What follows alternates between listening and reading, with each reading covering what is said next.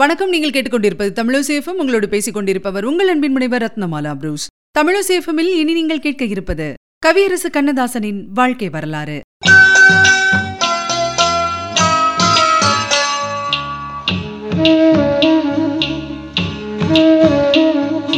தமிழ் திரையுலகில் பாடல் எழுதுவதில் முடிசூடா மன்னராக இருந்து ஐந்தாயிரத்துக்கும் மேற்பட்ட பாடல்களை எழுதி புகழ் பெற்றவர்தான் கவியரசு கண்ணதாசன். ஆயிரத்தி தொள்ளாயிரத்தி இருபத்தி ஏழாம் வருஷம் அப்போதைய ராமநாதபுரம் மாவட்டம் திருப்பத்தூரை அடுத்த சிறுகூடல்பட்டி கிராமத்துல ஒரு தன வணிகர் குடும்பத்துல பிறந்தவர் தான் கண்ணதாசன். பெற்றோர் அவருக்கு வச்ச பேர் என்ன அப்படின்னு பாத்தீங்கன்னா முத்தையா. காரைக்குடி பக்கத்துல இருக்கக்கூடிய அமராவதி புதூர் குருகுலம் கல்வி நிலையத்துல எட்டாம் வகுப்பு வரைக்கும் படிச்சிருந்திருக்காரு கண்ணதாசன். தொடக்கத்துல திருமகள் திரைஒலி மேதாவி இந்த பத்திரிகைகள்ல ஆசிரியராக பணிபுரிஞ்சா கூட ஆயிரத்தி தொள்ளாயிரத்தி நாற்பத்தி ஏழாம் வருஷம் சேலம் மாடர்ன் தியேட்டர்ஸ் நடத்தி சண்டமாருதம் அப்படிங்கிற மாதம் இருமுறை வெளிவந்த பத்திரிகையில் ஆசிரியரா சேர்ந்ததுதான். அவரோட சினிமா உலக பிரவேசத்துக்கான தொடக்கமா அமைஞ்சிருக்கு. முதல்ல மாடர்ன் தியேட்டர்ஸ் படங்கள்ல நகைச்சுவை காட்சிகள் மட்டும் எழுதும் வாய்ப்பு கிடைச்சிருந்திருக்கு அவருக்கு. அதுக்கப்புறமா விளம்பர மேனேஜர் பதவி கொடுக்கப்பட்டிருந்திருக்கு. ஆனா அவருக்கு எழுத்துத்துறையில் முன்னேறணும் அப்படிங்கறதா லட்சியம். அதனால அந்த வேலையை ராஜினாமா செஞ்சுட்டு கோயம்புத்தூருக்கு போயிட்டாரு. அங்கே அவருடைய சகோதரர் ஏஎல்எஸ் வீட்ல கொஞ்ச நாள் இருந்திருக்காரு.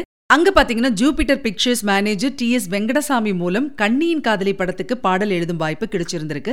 முதல் பாடல் அப்படின்னு பாத்தீங்கன்னா கலங்காதிரு மனமே உன் கனவெல்லாம் நனவாகும் ஒரு தினமே அப்படின்னு தொடங்குறது. டைரக்டர் ராம்நாத்துக்கும் இசையமைப்பாளர் எஸ் எம் சுப்பையா நாயுடுக்கும் இந்த பாடல் ரொம்ப ரொம்ப பிடிச்சு போச்சு. சினிமாவுக்கு கண்ணதாசன் எழுதிய முதல் பாடல் அதுதான். இதுக்கான சன்மானம் அவருக்கு எவ்வளவு கிடைச்சிருக்கு அப்படின்னு பாத்தீங்கன்னா நூறு ரூபாய் கிடைச்சிருக்கு. கதை எழுத போய் பாட்டு எழுதும் வாய்ப்பு கிடைச்ச மகிழ்ச்சியில இருந்திருக்காரு கண்ணதாசன். அடுத்த நாளே மாடர்ன் தியேட்டர்ஸ்லேருந்து இருந்து கண்ணதாசனை அழைச்சிருக்காங்க. மீண்டும் வேலை கொடுத்திருக்காங்க. அந்த வேலையை ஒப்புக்கொள்ள சென்ற போது அங்கே கலைஞர் கருணாநிதி சந்திக்கக்கூடிய வாய்ப்பு கிடைக்குது அவருக்கு. கருணாநிதியின் சினிமா தமிழ் அரசியல் தமிழ் ரெண்டுலயுமே ஒருவித மோகம் உண்டு கண்ணதாசனுக்கு. அதனால அவரை சந்திக்கணும் அப்படிங்கிற ஆவல் நிறையவே இருந்திருக்கு அவருக்கு. அது அன்னைக்கு நிறைவேறிச்சு. ரெண்டு பேரும் ரொம்ப ரொம்ப நெருங்கி நண்பர்களா மாறி போனாங்க. பெரியார் மணியம்மை இவங்களுடைய திருமணத்தை தொடர்ந்து திராவிட கழகத்திலிருந்து அறிஞர் அண்ணா தலைமையில் பலர் பிரிஞ்சு போய் ஆயிரத்தி தொள்ளாயிரத்தி நாற்பத்தி ஒன்பதாம் வருஷம் செப்டம்பர் மாதம் பதினேழாம் தேதி திராவிட முன்னேற்ற கழகத்தை தொடங்கியிருந்திருக்காங்க. அதுல கலந்துகிட்டு திமுக உறுப்பினராக இருந்திருக்காரு கண்ணதாசன். அதுக்கப்புறமா டைரக்டர் ராம்நாத் ஏற்பாட்டின்படி மர்மயோகி படத்துக்கு ரெண்டு பாடல்கள் எழுதியிருந்திருக்காரு. ஆயிரத்தி தொள்ளாயிரத்தி ஐம்பதாம் வருஷம் பிப்ரவரி ஒன்பதாம் தேதி கண்ணதாசனுக்கு திருமணம் நடந்திருக்கு. இதுக்கப்புறமா திகம்பர சாமியா தேவகி இந்த படங்களுக்கு சில பாடல்கள் எழுதியிருக்காரு கண்ணதாசன்.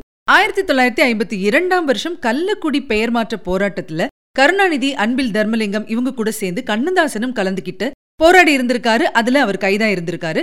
கருணாநிதி மீதான வழக்கில் தீர்ப்பு சொல்லப்பட்டு அவர் சிறைவாசம் அனுபவிச்சுட்டு வெளியே வந்துட்டாராம். ஆனா கண்ணதாசன் முதலியவர்கள் மீதான வழக்கு முடிவடையாமல் நீண்டுட்டே போய் கடைசியில பதினெட்டு மாச ஜெயில் தண்டனை விதிக்கப்பட்டு திருச்சி சிறையில் அடைக்கப்பட்டிருந்திருக்காரு கண்ணதாசன். வழக்கு நடந்தப்போ பண கஷ்டத்துல இருந்த கண்ணதாசன் மாடர்ன் தியேட்டர்ஸ் அதிபர் டி ஆர் சுந்தரத்தை சந்திச்சு உதவி கேட்டிருந்திருக்காரு. அப்போ இல்லற ஜோதி படத்துக்கு கதை வசனம் எழுதி தரும்படி டி ஆர் சுந்தரம் கேட்டுக்கிட்டாராம். அதுதான் கண்ணதாசன் கதை வசனம் எழுதிய முதல் படம். சிறையில் இருந்தபடி அதை எழுதி முடிச்சிருந்திருக்காரு கண்ணதாசன். கலைஞர் எழுதியிருந்த அனார்கலி ஓரங்க நாடகம் இல்லற ஜோதியில் அவருடைய அனுமதி இல்லாம பயன்படுத்தப்பட்டிருந்திருக்கு. இது சம்பந்தமா கலைஞருக்கும் கண்ணதாசனுக்கும் மோதல் ஆரம்பமாச்சு. சிறைவாசம் முடிஞ்சு விடுதலை ஆனதுக்கு அப்புறமா கண்ணதாசன் சென்னைக்கு வந்திருக்காரு. அங்கே தென்றல் வார பத்திரிகையை தொடங்கி இருந்திருக்காரு தென்றல் வார பத்திரிகையில கண்ணதாசனும் முரசொலியில கருணாநிதியும் ஒருவரை ஒருவர் தாக்கி எழுதிக்கிட்டாங்களாம். பராசக்தி பட வெற்றிக்கு அப்புறமா நடிகர் திலகம் சிவாஜி கணேசன் திருப்பதி போய் வந்ததும் அதை கண்ணதாசன் கிண்டல் செய்து எழுதியிருந்திருக்காரு.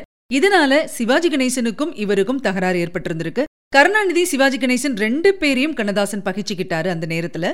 இந்த சமயத்துல எம்ஜிஆர் கண்ணதாசன் அழைச்சி தன்னோட படங்களுக்கு கதை வசனம் பாடல்கள் எல்லாம் எழுத வச்சிருந்திருக்காரு.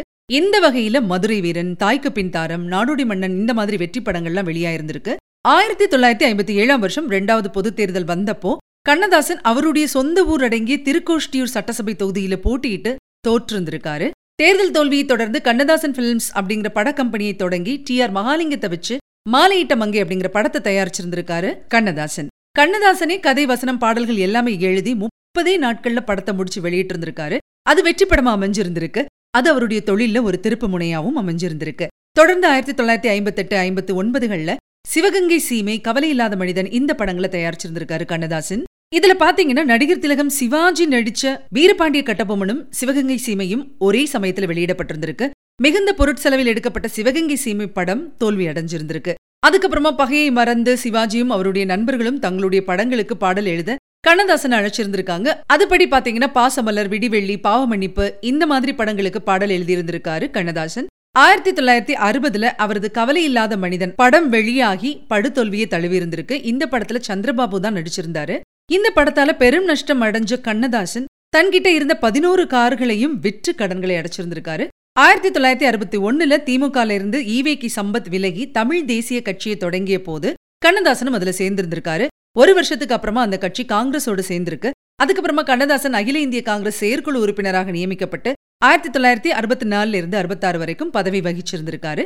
நீண்ட இடைவெளிக்கு அப்புறமா வானம்பாடி ரத்த திலகம் கருப்பு படம் இந்த படங்களை தயாரிச்சிருந்திருக்காரு கண்ணதாசன். தென்றல் பத்திரிகை தொடர்ந்து தென்றல் திரை கண்ணதாசன் மாத இதழ் கடிதம் நாளிதழ் இதெல்லாம் தொடங்கி நடத்தியிருந்திருக்காரு ஆயிரத்தி தொள்ளாயிரத்தி எழுபதுல ரஷ்யாலையும் ஆயிரத்தி தொள்ளாயிரத்தி எழுபத்தொன்னு மற்றும் ஆயிரத்தி தொள்ளாயிரத்தி எழுபத்தைந்தாம் ஆண்டுகள்ல மலேசியாவிலையும் சுற்றுப்பயணம் செஞ்சிருக்காரு கண்ணதாசன். இருபத்தஞ்சு வருஷத்துக்கு மேல சினிமா உலகில் கொடி கட்டி பறந்த கண்ணதாசன் பெற்ற விருதுகள் ஏராளம் ஏராளம். ஆயிரத்தி தொள்ளாயிரத்தி எழுபதுல பாத்தீங்கன்னா மத்திய மாநில அரசுகளோட சிறந்த பாடலாசிரியர் விருது வாங்கியிருக்காரு. ஆயிரத்தி தொள்ளாயிரத்தி எழுபத்தி எட்டாம் வருஷம் தமிழ்நாடு அரசவை கவிஞராக நியமிக்கப்பட்டிருந்திருக்காரு கண்ணதாசன். ஆயிரத்தி தொள்ளாயிரத்தி எழுபத்தி ஒன்பதுல சேரமான் காதலிக்காக சாகித்ய அகாடமி விருது அவருக்கு வழங்கப்பட்டது. ஆயிரத்தி தொள்ளாயிரத்தி எழுபத்தி ஒன்பதாம் வருஷம் அண்ணாமலை அரசர் நினைவு பரிசு கிடைச்சிருக்கு அவருக்கு.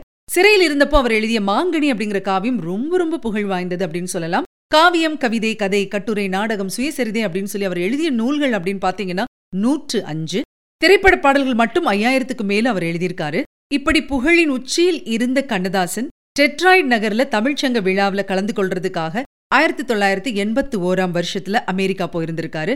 சிகாகோ நகர ஆஸ்பத்திரியில் அனுமதிக்கப்பட்டு ஆயிரத்தி தொள்ளாயிரத்தி எண்பத்தி ஓராம் வருஷம் அக்டோபர் மாதம் பதினேழாம் தேதி தன்னோட இறுதி மூச்சு நிறுத்திருந்திருக்காரு அதுக்கப்புறமா அவருடைய உடல் விமானத்தில் சென்னைக்கு கொண்டு வரப்பட்டு இருபத்தி ரெண்டாம் தேதி தகனம் செய்யப்பட்டிருந்திருக்கு. அவருடைய இழப்பு என்பது தமிழ் திரையுலகம் மட்டும் இல்லாம தமிழ் கூறும் நல்லுலகத்திற்கு ஒரு பெரிய இழப்பு என்றாலும் கூட நான் நிரந்தரமானவன் அழிவதில்லை எந்த நிலையிலும் எனக்கு மரணம் இல்லை அப்படின்னு அவர் எழுதிய பாடல் வழியாகவே இன்றைக்கும் எல்லோருடைய மனதிலும் சிம்மாசனம் போட்டு வீற்றிருக்கக்கூடியவர் தான் கவிஞர் கண்ணதாசன். முத்தமிழ் உள்ளவரையில் இறுதி தமிழன் மூச்சு உள்ளவரையில் அவருடைய புகழ் என்றென்றும் ஓங்கியிருக்கும் என்பதில் சிறிது மையமில்லை.